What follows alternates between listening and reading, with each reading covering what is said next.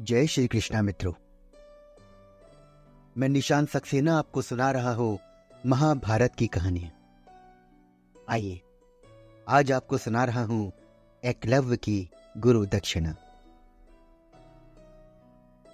एकलव्य एक बहादुर बालक था वो जंगल में रहता था और उसके पिता का नाम था हिरण्य धनु जो उसे हमेशा आगे बढ़ने की सलाह देते। एकलव्य को धनुष बाण बेहद प्रिय था। लेकिन जंगल में उम्दा धनुष और बाण ना होने के कारण एक दिन वो धनुर्विद्या सीखने के उद्देश्य से गुरु द्रोणाचार्य के आश्रम में गया। एकलव्य ने गुरु द्रोणाचार्य के पास आके बोला, गुरुदेव, मुझे धनुर्विद्या सिखाने की कृपा करें। तब गुरु द्रोणाचार्य के समक्ष धर्म संकट उत्पन्न हुआ, क्योंकि उन्होंने भीष्म पितामह को वचन दिया था कि वो केवल राजकुमारों को ही शिक्षा देंगे। और एकलव्य राजकुमार नहीं है तो उसे वो धनुर्विद्या कैसे सिखाएँ? इसलिए द्रोणाचार्य ने एकलव्य से कहा कि मैं तुझे धनुर्विद्या नहीं सिखा पाऊँगा। एकलव्य घर से निश्चय करके निकला था कि वो केवल गुरु द्रोणाचार्य को ही अपना गुरु बनाएगा। अतः एकलव्य ने अरण्य में जाकर, एकांत में जाकर गुरु द्रोणाचार्य की मिट्टी की मूर्ति बनाई। और मूर्ति को एक तक देखकर ध्यान करके उसी की प्रेरणा लेकर वो धनुर्विद्या सीखने लगा। मन की एकाग्रता और गुरु भक्ति के कारण उसे उस मूर्ति से प्रेरणा मिलने लगी और वो धनुर्विद्या में बहुत आगे निकल गई। एक बार गुरु द्रोणाचार्य पांडव और कौरवों को लेकर धनुर्विद्या का प्रयोग करने के लिए अरण्य में आए। उनके साथ एक कुत्ता भी था जो थोड़ा आगे निकल गया। कुत्ता वहीं पहुँच गया जहाँ पर एकलव्य अपनी धनुर्विद्या का प्रयोग कर रहा था। एकलव्य के खुले बाल एवं फटे कपड़े देखकर कुत्ता भौंकने लगा। एकलव्य ने कुत्ते को लगे नहीं, चोट ना पहुँचे और उसका भौंकना बंद हो जाए।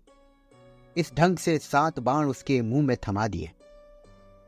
कुत्ता वापस आ गया। वो वहीं पहुँचा जहाँ गुरुरु द्रोणाचार्य के साथ पांडव और कौरव थे। तब अर्जुन ने कुत्ते को देख के कहा, गुरुदेव, ये विद्या तो मैं भी नहीं जानता। ये कैसे संभव हुआ? आपने तो कहा था कि मेरी बराबरी का कोई और धनुर्धारी नहीं होगा।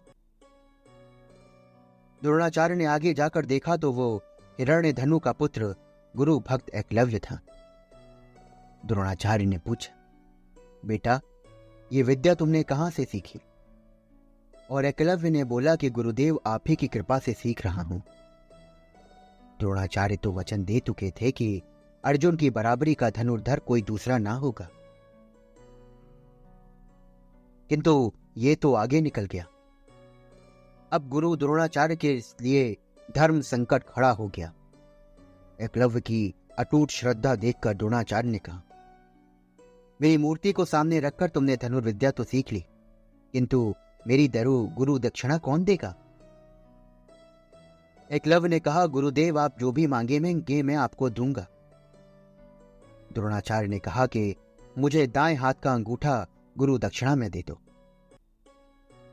एकलव्य ने एक पल भी विचार किए बिना अपने दाएँ हाथ का अंगूठा काटकर गुरुदेव के छड़ों में अर्पण कर दिया।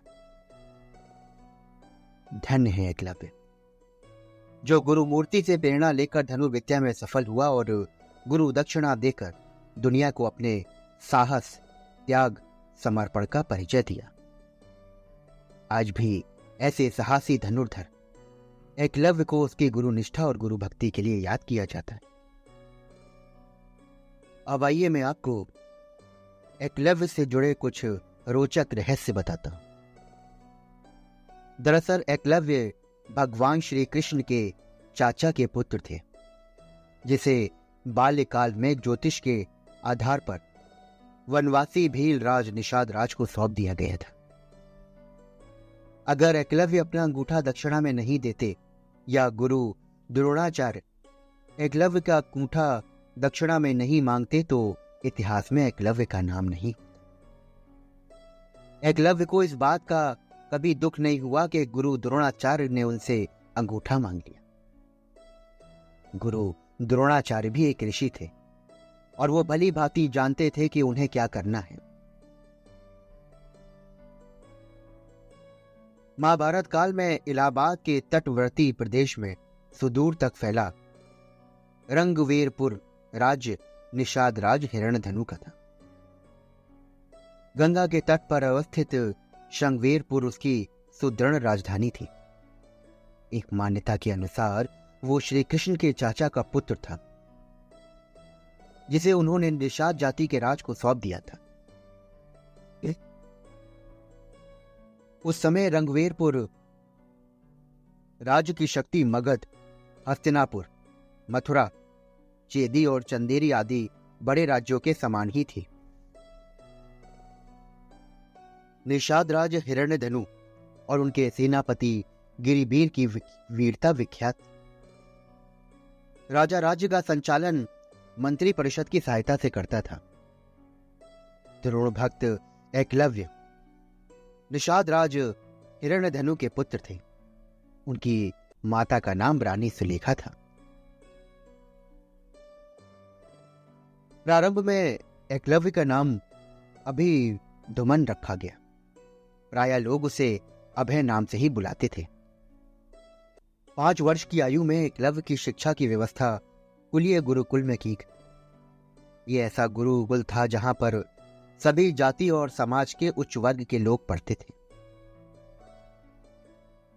असल में एकलव्य का जिस तरह से चित्रण किया जाता है, वो उस तरह के नहीं थे। वो तो एक राजपुत्र थे। उनके पिता की कौरवों के राज्य में प्रतिष्ठा थी। बालपन से ही अस्त्र शस्त्र विद्या में बालक की लय, लगन और एक निष्ठा को देखते हुए गुरु ने उस बालक का नाम एकलव्य रख दिया था। एकलव्य के युवा होने पर उनका विवाह हिरण्य धनु ने अपने एक निषाद मित्र की कन्या सुनीता से करा दिया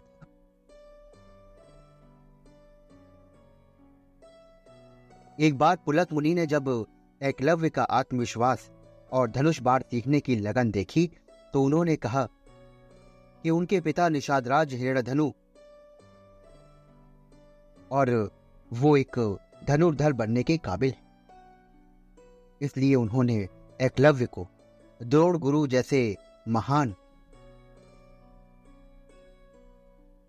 के आगे लेके गए।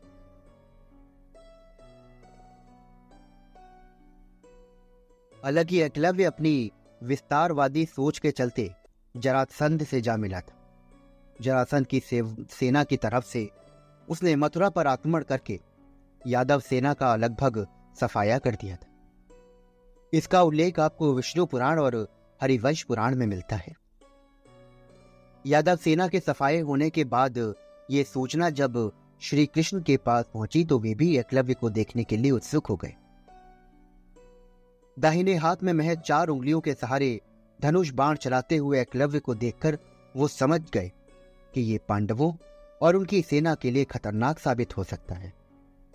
तब श्री कृष्ण का एकलव्य से युद्ध हुआ और इस युद्ध में एकलव्य वीर गति को प्राप्त हुआ।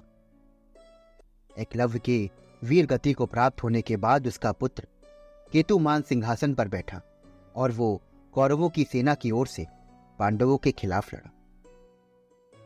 महाभारत युद्ध में वो महाबली भीम के हाथों मारा गया। तो मित्रों, अभी आप सुन रहे थे गुरु भक्त एकलव्य की कहानी। आशा करता हूँ कि आपको यह कहानी बेहद दिलचस्प लगी होगी।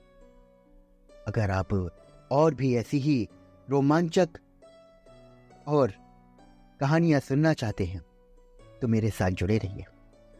मेरे चैनल को फॉलो करिए और जितना ज़्यादा हो सके इस पॉडकास्ट को शेयर करिए, क्योंकि ये कहानियाँ आपको जोड़ती हैं आपकी संस्कृति से और आध्यात्म से। मैं फिर मिलूँगा आपसे महाभारत की एक और कहानी के साथ। जय श्री कृष्णा।